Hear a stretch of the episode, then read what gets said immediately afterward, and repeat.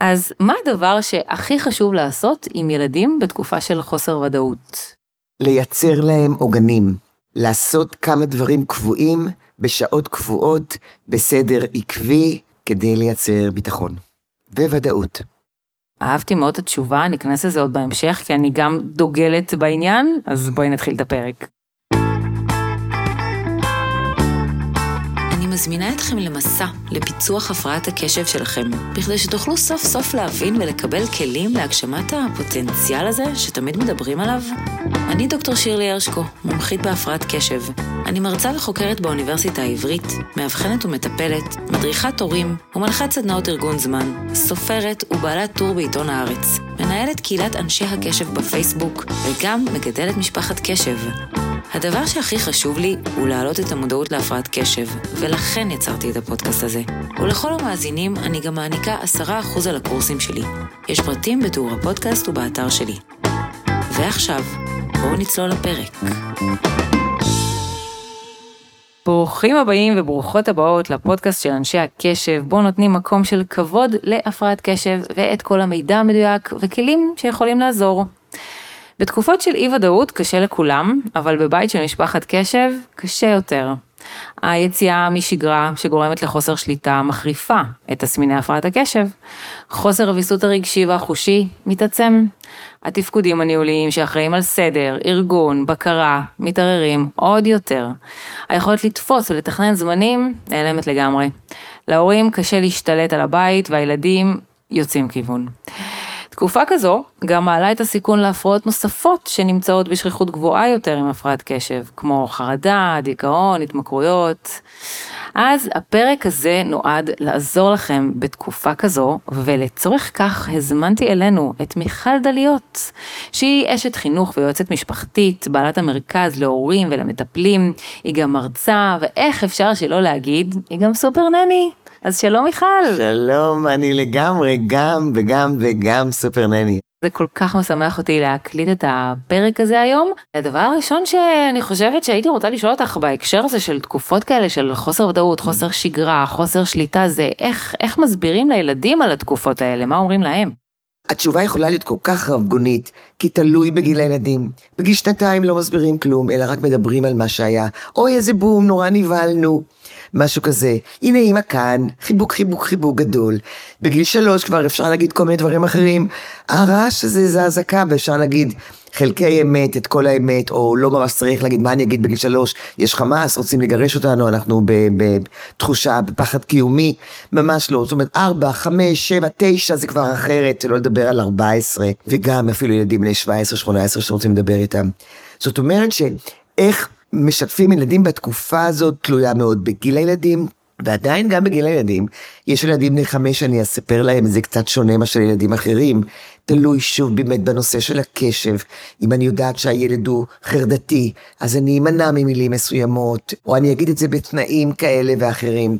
אבל בעיקרון, שני דברים צריכים להילקח בחשבון כשאנחנו משתפים ילדים.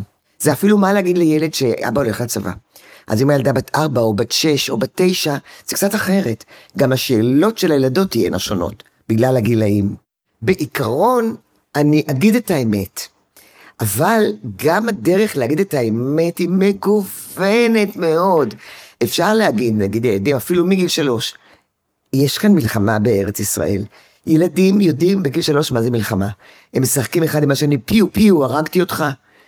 ילדים יודעים מה זה מת בגיל שלוש, כי הם ראו ג'וק מת וחתול מת. אולי בגיל שלוש וחצי ארבע, סבא שלהם מת, ואמרו סבא מת והוא איננו, ואנחנו לא רואים אותו ומתגעגעים אליו. זאת אומרת, המילה, יש לה כבר איזשהו נפח. יש לה קיום, בוא נקרא לזה. מה שאין בגילאים הצעירים, גם לא בגיל שבע שמונה, זה את הבנת המשמעות שמאחורי המילה. העצב, השכול, הגעגוע, הצער, האינסופיות, זה אין להם. כדי לדעת את זה צריך ניסיון חיים, צריך דברים שיקרו, צריך הרבה ידע עוד, אין את זה בגילאים הצעירים. דווקא אז, שירלי, בגלל זה, קל יותר להגיד להם כל מיני דברים. בגלל שהם לא מבינים את המשמעות של הדבר הזה לעומק, ואני אתן. אני בעצם, הילדים מסתכלים עליי, בוא ניקח לדוגמה כשיש אזעקה. הילדים מסתכלים עליי, שומעים את הוואו וואו וואו וואו המפחיד הזה, ואני שומעת על יותר ויותר ילדים שרצים בבית ומשמיעים את הקולות האלה. מעולה. הם מאמנים את עצמם, הם מתרגלים, הם גורמים לעצמם להסתגל, להתרגל ולא להיבהל אחר כך. משחזרים קצת מה שקורה להם בחיים, מנרמלים את זה לעצמם. מעולה, לא, לא להפסיק אותם. אבל כשיש את האזעקה וקורית האזעקה, וזה כזה, מה זה, הילד מיד מסתכל עליי, כי התגובה שלי תייצר אצלו את הפרשנות של מה זה הדבר הזה. צריך להיבהל מזה? או לא קרה בעצם שום דבר, או אמא נבהלת אבל היא אומרת וואי, נבהלנו, אבל הנה בוא, חיבוק, הולכים לחדר. זאת אומרת, זה בסדר להיבהל, ואחרי זה נרגעים. זאת אומרת, צריכים להבין הפרשנות של החיים, איך הילדים יפרשו את החיים נמצא אצלנו, לפי מה שהם קולטים אצלנו, שזה חתיכת תפקיד. זה הרבה פעמים עול, שלא לדבר על זה שילדים הם גם מעצבנים, שזה עוד משהו, ובמיוחד בתקופה הזאת שמשעמם להם מסכנים, והם גם חרדים, גם משועממים, גם קולטים חלקי מידע. אז איך אומרים? אומרים בהתאמה, אומרים בזהירות, ואומרים חלקי. יש מלחמה, והוואו וואו הזה, זה כדי להודיע לכולנו בשכונה, להיכנס, להיות ביחד, להיכנס לחדר משחקים. שם הכי בטוח. עכשיו, ילדים קטנים לא ממש ישאלו. ילדים בני חמש ישאלו, מה זה מלחמה? למה מלחמה? אז הנה, הנה, הרחבה. כי אנחנו נמצאים פה בארץ ישראל, ויש המון המון המון מדינות, או אנשים שקוראים להם חמאס, שרוצים אה, לגרש אותנו מפה, אז רוצים להפחיד אותנו, ונלחמים בנו. אז אם אני מסכמת בעצם את מה שאת אומרת, אמרת כמה דברים חשובים. דבר אחד זה שהילדים מסתכלים עלינו ואיך אנחנו מגיבים, אז uh, אנחנו צריכים מאוד לשים דגש על העניין הזה של איך אנחנו מגיבים, uh, לא להראות יותר מדי פחד בעלה. כמובן שגם עם ערים והכל זה הגיוני, זה אנושי, פשוט אחר כך באמת לתווך את זה, להגיד את זה, להראות אסטרטגיות uh, הרגעה, זה, זה בסדר, אנחנו לא צריכים להיראות כאילו שום דבר לא נוגע בנו. אז זה דבר אחד. דבר שני, באמת ללכת לפי הגיל ולפי הילד, גם, גם מה שהילד מביא, איזה שאלות הוא שואל, איך אנחנו מכירים את הילד שלנו, מה מטריד אותו. אני חושבת שגם בהקשר של הפרעת קשב נגיד, קודם כל צריך לזכור שהקשב של ילד קשב הוא בערך חמש דקות. אז גם כשאתם מסבירים לא להתחיל לחפור אה, רבע שעה, חצי שעה, הם לא פשוט לא יקשיבו לכם, אז אה, עדיף למקד את ההסבר ברמה של החמש דקות. ודבר נוסף זה אה, גם להיות בשקט ולהקשיב, ממש לתת לילד להביא ממנו, אז זה גם יעזור לנו לראות מה מעניין אותו ומה השאלות שלו ואיפה הוא נמצא, וגם ילדי הקשב, הם צריכים לדבר, יש גם את הסוג היותר דברן, אז באמת לתת להם גם את המקום הזה של, של להקשיב. אז זה ככה דברים שהייתי יכולה להוסיף בהקשר של הפרעת קשב, ואני חושבת שהתקופה הזאת היא במיוחד גם קשה, ואת אמרת את זה בפתיח, עוגנים, כי אין לנו מסגרת, אה, אין לנו, אין לנו שגרה, אין לנו שליטה על, על הזמן, איך, איך אפשר להכניס יותר שם ביטחון במקום הזה? תראה, ביטחון הוא משהו ארטילאי, ומבחינת ילדים, נלך רגע לצעירים, בעצם הם חיים בכאן ובעכשיו. זה כמו, נגיד, ניקח את זה רגע לחיי שגרה ושלום, ילד שרואה את הוריו רבים. אז הם רבים. אז עוד פעם הם רבו ועכשיו אמא עצובה ובוכה. ואחרי יומיים הם רבו ואבא כעס וטרק את הדלת. ובאופן קבוע מדי פעם ההורים רבים, ואז הילד יודע שההורים רבים. אה, זאת אומרת, בכאן ועכשיו יש כל מיני אירועים. אנחנו המבוגרים יכולים לייצר מהאירועים האלה סיפור קוהרנטי. זאת אומרת, אנחנו רואים את זה, ואנחנו אומרות לעצמנו, וואי, הזוגיות פה כנראה לא ממש בסדר, ואנחנו גם יודעות לאן זה עלול להוביל. ילד לא. אם אנחנו אחרי שנתיים נגיד לו שנפרדים, זה יהיה שוק. כי את המריבות הוא ראה ככל מריבה. זה לא נעים, זה עצוב, זה מטריד, אבל זה לא מייצר איזשהו סיפור שילד יכול להבין את סופו. זה לא. לכן גם המקום של עוגנים וביטחון זה בכאן ובעכשיו. למשל, ילדה ששואלת את אימא שלה שאבא הולך למילואים, והיא אומרת לה, מתי הוא יחזור? אבל אמא, מתי הוא יחזור? לא אומרים לה, ממי, אני לא יודעת, זה מלחמה וצריך להילחם. לא אומרים כזה דבר. אומרים לה, אני חושבת כמה שאני מבינה, ואני הייתי פעם בצבא, ואני יודעת שהולכים למילואים, שבועיים ממוש. בואי, אפילו אפשר לכתוב ביומן שבועיים. עכשיו, מה המילה הזאת מייצרת אצל הילדה? איזשהו סוג של שקט. כי אם אני אומרת, ממי, אי אפשר לדעת, היא כל הזמן בלחץ, כי היא לא יודעת, היא לא יודעת, היא לא יודעת, מה ילד יום, האם היום, האם מחר, האם בכלל לא.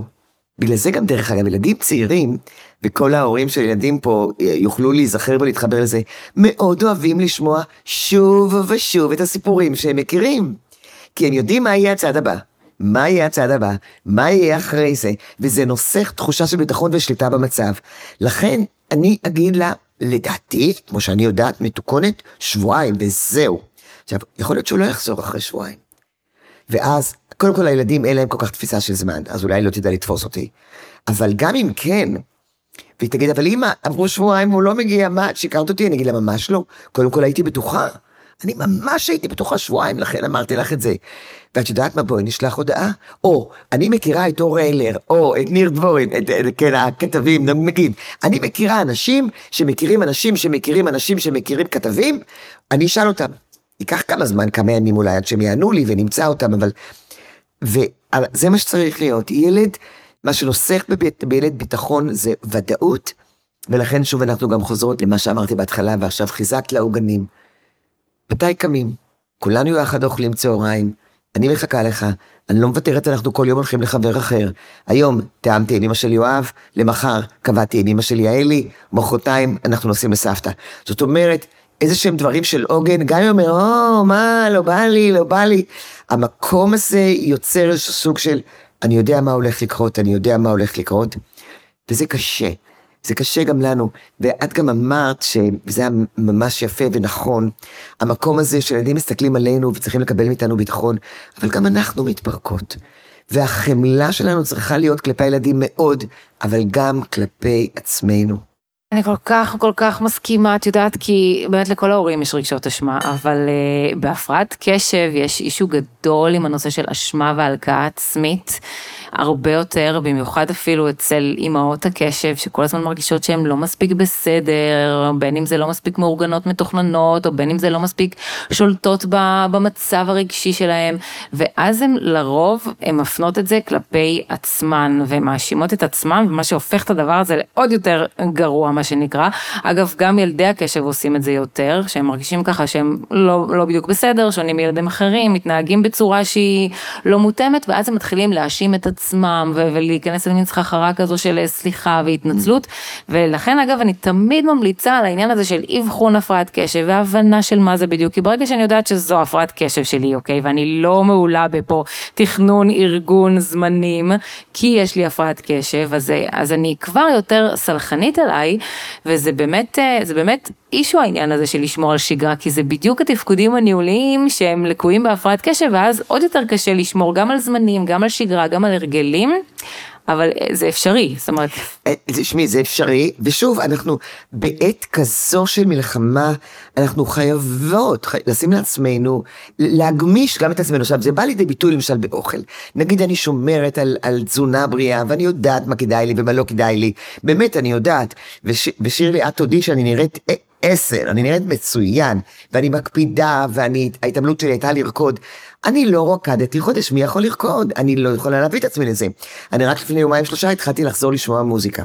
אבל uh, זאת אומרת גם להבין שזה נפגע עכשיו עוד יותר, אז אני לא אגיד אולי מה שאנשים אומרים וזה בסדר, כי אולי זה לא בסדר ואני לא אוהבת את זה, אבל לדעת שזה ככה וזה נורמלי בוא נגיד את זה. היום אני אוכלת המון שוקולד.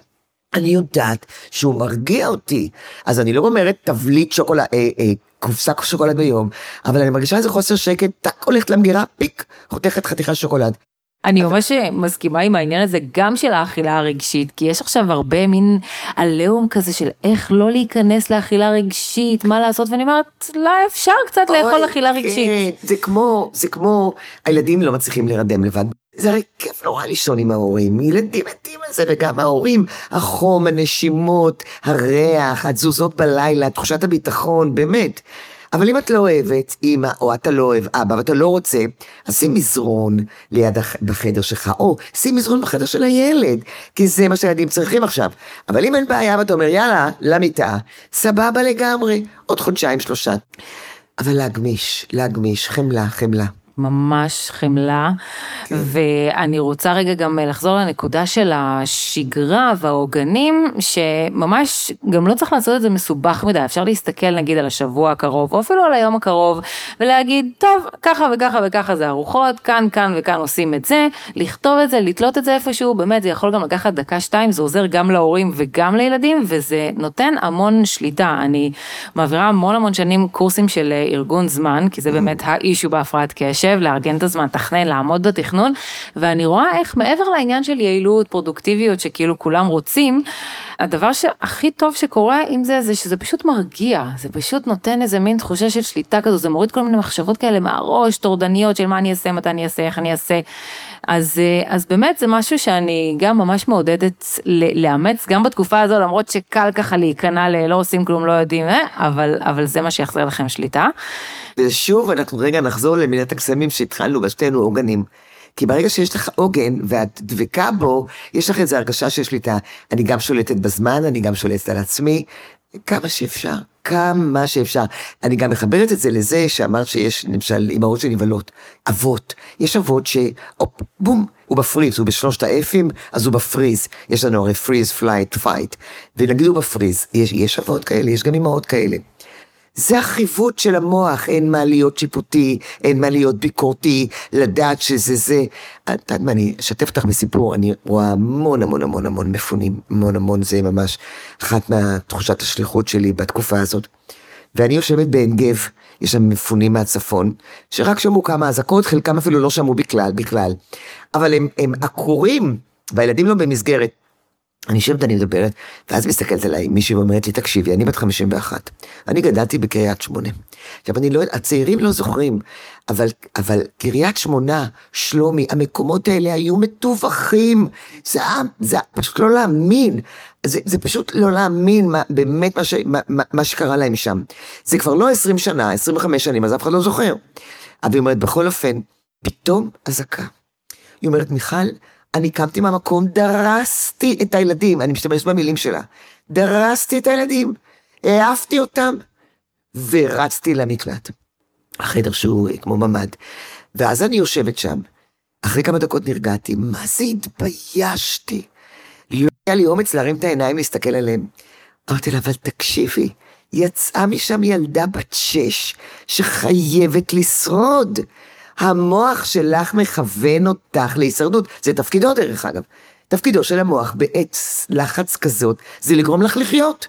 אם זה אומר להתחבא, או לטפס על העץ, או להיכנס לארון, או, או כל מיני דברים כאלה ואחרים. או לרוץ לממ"ד. במקרה הזה, אז לדעת לקבל גם את המקומות האלה. ממש, זו נקודה באמת מרכזית, החמלה, הלא לפחד מה, מהפחד שלנו, מהלחץ שלנו, מאיך שאנחנו מתנהגים, זה הכי הכי אנושי בעולם. וזה באמת הבסיס.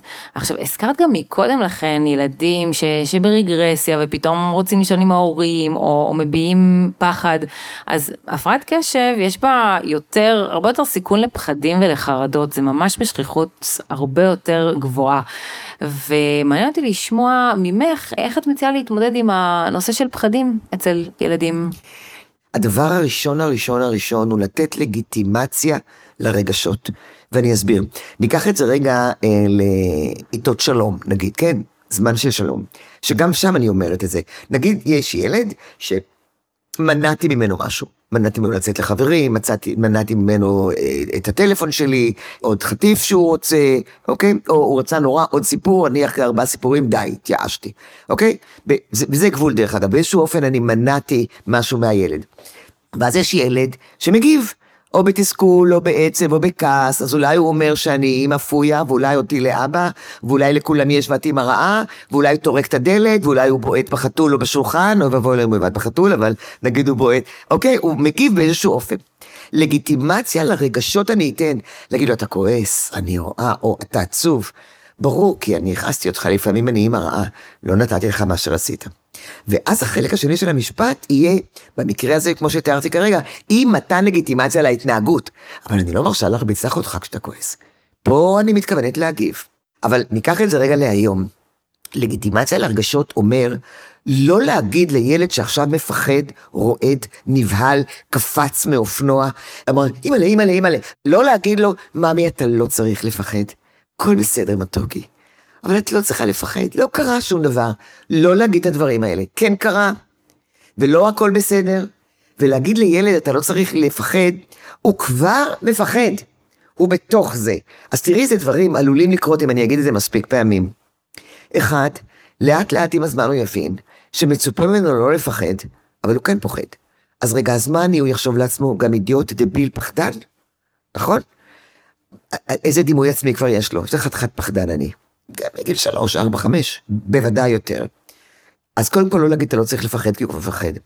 וגם, וממש הדבר הראשון, או, לא צריך להיבהל, זה רק זה. לתת לגיטימציה הרגשות, להגיד, וואי, נבהלת.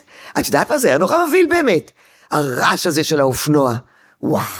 או מה, מה שאני רואה שאתה מפחד, שאתה מפחד, תדע לך שגם אני מפחדת בכל מיני רגעים, אז בוא חיבוק גדול, או בוא נלך ביחד לחדר משחקים, או בוא נחשוב מה זה יכול היה להיות. לתת לגיטימציה לרגשות, זה נותן לילד גם את ההבנה שראיתי אותו, ראיתי מה שעובר עליו. עכשיו, זה החלק השני, אם אני טעיתי ואמרתי לו, אל תפחד ואל תתת ואל ת, אל ת, אל ת, עם הזמן, יש גם, מעבר לזה שהוא, זה פוגע בדימוי העצמי, כי אני בכל זאת עושה מה שאומרים לי שאני כנראה לא צריך לעשות. אני כן מפחד. עם הזמן הוא גם מבין שאני לא מספיק רואה אותו ואת מה שעובר עליו ואת הרגשות שלו. ואז אני עלולה להפוך להיות כזאת שלא באים אליה לשתף אותה. אני ממש ממש מסכימה עם זה, ואני הרבה פעמים גם מסבירה את זה להורים בצורה ההפוכה, זאת אומרת עליהם. נגיד אני אומרת לאמא, את חוזרת עכשיו מהעבודה, ואומרת לבן זוגך, וואי, הבוס שלי כל כך עצבן אותי היום, איך הוא אמר לי את זה, איך הוא עשה לי את זה, והבן זוג אומר לך, רגע, אבל חכי חכי, הוא, זה, הוא צודק, אולי את צריכה לעשות ככה, אולי, איזה מעצבן זה. לעומת זאת, אם הוא אומר לך, וואי, זה נשמע שממש התעצבנת עליו, שהוא ממש הכעיס אותך, אז וואו, כבר יש הקלה, כבר מרגישים יותר טוב. אז אה, דרך דרך טובה גם להמחיש את זה הפוך. ואולי גם נקודה שחשוב אה, להדגיש את העניין של אה, להקשיב. לפעמים אנחנו חושבים המון על איך לדבר, מה להגיד, איך להסביר, אבל הילדים וגם אנחנו בסוף רוצים שפשוט יקשיבו לנו, יקשיבו ויהנהנו ומה שנקרא כן. יבינו אותנו. להוציא את זה, זה, זה כאילו קצת להוציא את זה מהסיסטם, זה יושב, זה כמו בור, או שזה תקוע בלב, או שזה תקוע בשרפת, או שזה תקוע בגרון, ממש תקוע בגרון, עושים גם כאלה, ורוצים להוציא את זה החוצה, ורק צריך להיות שם אותו אחד ששווה לדבר איתו. כן, ממש. השיתוף זה גם משהו שאני מדגישה להורים, שיעבירו לילדים שלהם, שלא משנה מה קורה, מה שחשוב זה העניין של הלשתף, כי אם אתה לא מספר, אז זה באמת נשאר בפנים, ואז זה הכי פוגע בך, ואתה יכול אה, לשתף אותי בהכל, אני לא, אני לא אכעס כל עוד אה, תשתף אותי. באמת, דיברנו על הנושא של הפחדים, יש אולי עצות, טיפים, אסטרטגיות שאת יכולה לשתף אותנו באיך לפתח יותר אה, חוסן וביטחון בילדים, ואולי גם שיטות להורדת הלחץ, זה שני דברים קצת שונים, אבל uh, מעניינים. רגע לפני שנדבר על חוסן, בואו נגדיר את ההגדרה של לחץ. לחץ הוא הפער בין התפיסה שלי והיכולת שלי להתמודד עם מה שהמציאות עכשיו מעמידה בפניי. ואם נלך רגע לזמני שלום, נגיד מודיעים לי עכשיו, שכדי להתקבל לרעיון, או כדי להגיע לדבר איתך בפודקאסט, או, או כדי, לא יודעת מה, כדי לעשות משהו, שבוע הבא אמור להיות לי איזשהו מבחן בהיסטוריה, בגאוגרפיה, לא יודעת, במתמטיקה. זאת המציאות, שבשבוע הבא אני אמורה לעבור מבחן במתמטיקה, ואני כמובן רוצה להצליח בו. עכשיו, זה בא אליי, איך אני תופס את עצמי? אני אומרת לעצמי, יואו, יואו, יואו, אני לא מאמינה. שונאת מתמטיקה, לא זוכרת לא מה זה קוסינוס ולא מה זה סינוס ולא מה זה פרבולה. אלוהים אדירים, אני בקושי לוח הכפל, מה יהיה, מה קרה, מה זה, זה יוצר לחץ. התפיסה שלי, עם היכולת שלי להתמודד במציאות, במבחן הזה, יוצרת פער מאוד גדול. הפער הוא הלחץ. ואם אני אומרת לעצמי, יאללה, משהו אני זוכרת, לוח הכפל אני יודעת, יש לי עוד שבוע, אני קצת ארפרף, אני הזה, חוץ מזה, מה שאני צריכה זה להצליח, בסדר, גם 65-70 מבחינתי זה להצליח, לא חייבת 90. הפער קטן, ואני יודעת מה אני צריכה לעשות, לכן אני פחות לחוצה. זו הגדרה של לחץ, פחות או יותר. עכשיו, החוסן הוא כמה שיותר יש לי אמונה ביכולת שלי להתמודד עם מה שהמציאות תציב בפניי. זה הקטע. חוסן זה פשוט הבנתי שאני יכולה להתמודד. זה איזשהו כוח פנימי אדיר. זה כמו שמישהו, אחת ההגדרות הפשוטות, הרגילות, לביטחון עצמי, זה להיות בטוחה בעצמי, שיש בי עצמי יכולת, שיש לי את עצמי במצבים שאני אצטרך את עצמי. זה החוסן, החוסן הוא להאמין בילדים, וכל הדברים שדיברנו עד עכשיו, אפילו לבוא ולהגיד לגיטימציה לרגשות, וואי, נורא נבהלת. והנה, אנחנו עכשיו יכולים גם להירגע. או, אנחנו הולכים ביחד מלטפים את החתול או את הכלב. זאת אומרת, כל הדברים האלה בעצם מלמדים את המוח שגם ברגעים קשים הם עוברים. יכולתי להתגבר עליהם. אני כל כך מסכימה, ועוד במיוחד עם ילדי הקשב, שאין מה לעשות, הם חווים יותר קשיים ויותר כישלונות, mm. אז uh, תמיד מטריד את ההורים, ו- והם כל כך כזה מרגישים רע, עוד במיוחד אם גם להורה יש הפרעת קשב, ואז הוא גם מרגיש רע שהוא העביר אותה, אבל אני באמת גם אומרת להם שבאמצעות זה שכל פעם יש איזשהו כישלון או חוסר הצלחה, ואז מתגברים על זה ומקבלים כלים ומקבלים גם הבנה, הדבר הזה מאוד מחסן, ואנחנו גם יודעים היום גם במחקרים, שלאוכלוסיית הקשב יש יותר חוסן, וזה בגלל שהם עברו כל מיני התמודדות. התמודדויות קשות והתגברו עליהם, אפשר לראות את זה כבר, כבר מהגיל הסטודנטיאלי. שזה מדהים, ועוד דבר חשוב לדעתי כאן בעניין הזה, הרי איך אנחנו מפתחים את, ה, את הביטחון העצמי הזה שאמרת, באמת היכולת שאני יכול להצליח, אה, באמצעות אה, הצלחות וחוזקות, וזה גם משהו שחשוב להדגיש, לא לטפל רק בקשיים, אלא גם לחזק חוזקות, אוקיי? כן. נגיד אתם, הילדה שלכם אוהבת לבשל, אז תנו לה מקום של זה בבית, והיא תכין את הארוחה ותעופו עליה, או הילד שלכם אוהב אה, כדורגל, כן, קצת סטיגמטי, אבל זה הדוגמאות שעולות לי עכשיו אז תרשמו אותו לחוג ותבואו למשחקים ותודדו, זאת אומרת, לא רק לטפל בקשיים ולהיות מוטרדים מה, מהכיוון הזה, אלא גם לחזק את החוזקות וההצלחות. זה מאוד מאוד מאוד נכון, כי כשאתה מחזק חוזקות, הילד מתחזק בביטחון העצמי, אני יכול, אני שווה, אני מצליח, אני עושה, אני קולע על הסל, או, או לקחו את הציורים שלי ותלו אותם, זאת אומרת, זה, זה נכון, ואז ברגע שהוא זה בדיוק הקטע של ביטחון עצמי, זה מה אני חושב על עצמי. ברגע שהוא מרגיש שיש לו איזשהו ערך, הוא טוב במשהו, עם זה, עם, ה, עם התחושה הזו של החוסן ושל הביטחון העצמי ושל תחושת הערך, אנחנו יכולים לעבוד יותר טוב עם, ה, עם המקומות uh, שקשה להם. אנחנו מתקרבות לסיום הפרק המעניין והמרגש הזה, ואני חושבת שיש גם עוד איזה משהו ככה שנבנה פה כחוט השני בפרק, שזה כל העניין של המערכת יחסים, מערכת יחסים שלנו הורים עם הילדים, או, או בכלל מערכת יחסים חברתית, וזה משהו שהוא גם מאוד מתקשר לחוסן בתקופות כאלה, כן. זאת אומרת, ברגע שילדים מרגישים, וגם מבוגרים, שיש פה מישהו שנמצא, שאיתי, שנותן דוגמה, שעושה שגרה, ש, שנוכח שם, אז אנחנו גם יודעים שמערכות יחסים זה בכלל גורם מספר אחת לאושר בעולם, אבל זה, זה משהו שבאמת חשוב גם לא לוותר עליו ולהכניס אותו במיוחד, אפילו בתקופות כאלו. תשמעי, החיים נורא קשים, פייר החיים קשים. החיים קשים, המצב כלכלי, בקושי יצאנו מהקורונה בשן בעין, חלק מזה, חלק גם לא יצאו מהקורונה. כל הילדים שהיו בקורונה בחטיבה או בכיתה א', אכלו אותה ביג טיים. עד שהם הסתגלו, עד שעברה עוד שנה וחצי, בום, מלחמה. לא באמת, ואנחנו גרים בשכונה, כן, המדינה הזאת שכונה קשה, של כל כמה שנים, כל מיני דברים, ושכול, ויתמות, ו- ו- ונכות, ובאמת, אה, ופוסט טראומות, שכונה קשה. ולמרות זאת יש פה איזשהו כוח פנימי. אז קודם כל בכל אחד, בכל אחד מבני אדם, מי שדתי יאמין שזה באלוהים, מי שחילוני יגיד שזה אבולוציוני. בכל אחד מאיתנו יש כוח חיות פנימי מאוד גדול. ואנחנו זקוקים לאנשים אחרים, ואני מתחברת למקום שאמרת יחסים. אין, אנחנו זקוקים, אה, הרי מה זה העונש הכי גדול שאפשר להטיל על בני אדם? בידוד. ואצל ילדים קטנים זה חרם. ילדים מתאבדים על חרם, לא מתאבדים מבריונות. אין, זה הכי נורא שיכול לקרות. אז ניקח את הצד השני ונסתכל על זה באופן חיובי, זה יחסים, זה עוד אנשים סביבנו. צריכים להבין את זה כדי להאמין בזה. כי כולנו קמים בקצב אחר, בזמנים אחרים, אבל בסוף אנחנו קמים. ואם אנחנו נעביר לילד, והנה לחוסן, שוב עוד איזושהי הגדרה, אם אנחנו נעביר לילד, וואי, אתה קם, אתה כל הזמן קם. יאללה. איזה אומץ, איזו ילדה. כל הכבוד. וזה נבנה ממציאות ומחיים. ממש ככה. בסוף איך שאנחנו באמת נתייחס וניתן את המקום, אבל בלי שיפוטיות ועם חמלה עצמית, כן, לא צריכים להיות מושלמים, כמו שאמר ויניקוט, אמא טובה דייה, אבא טוב דיו. כן.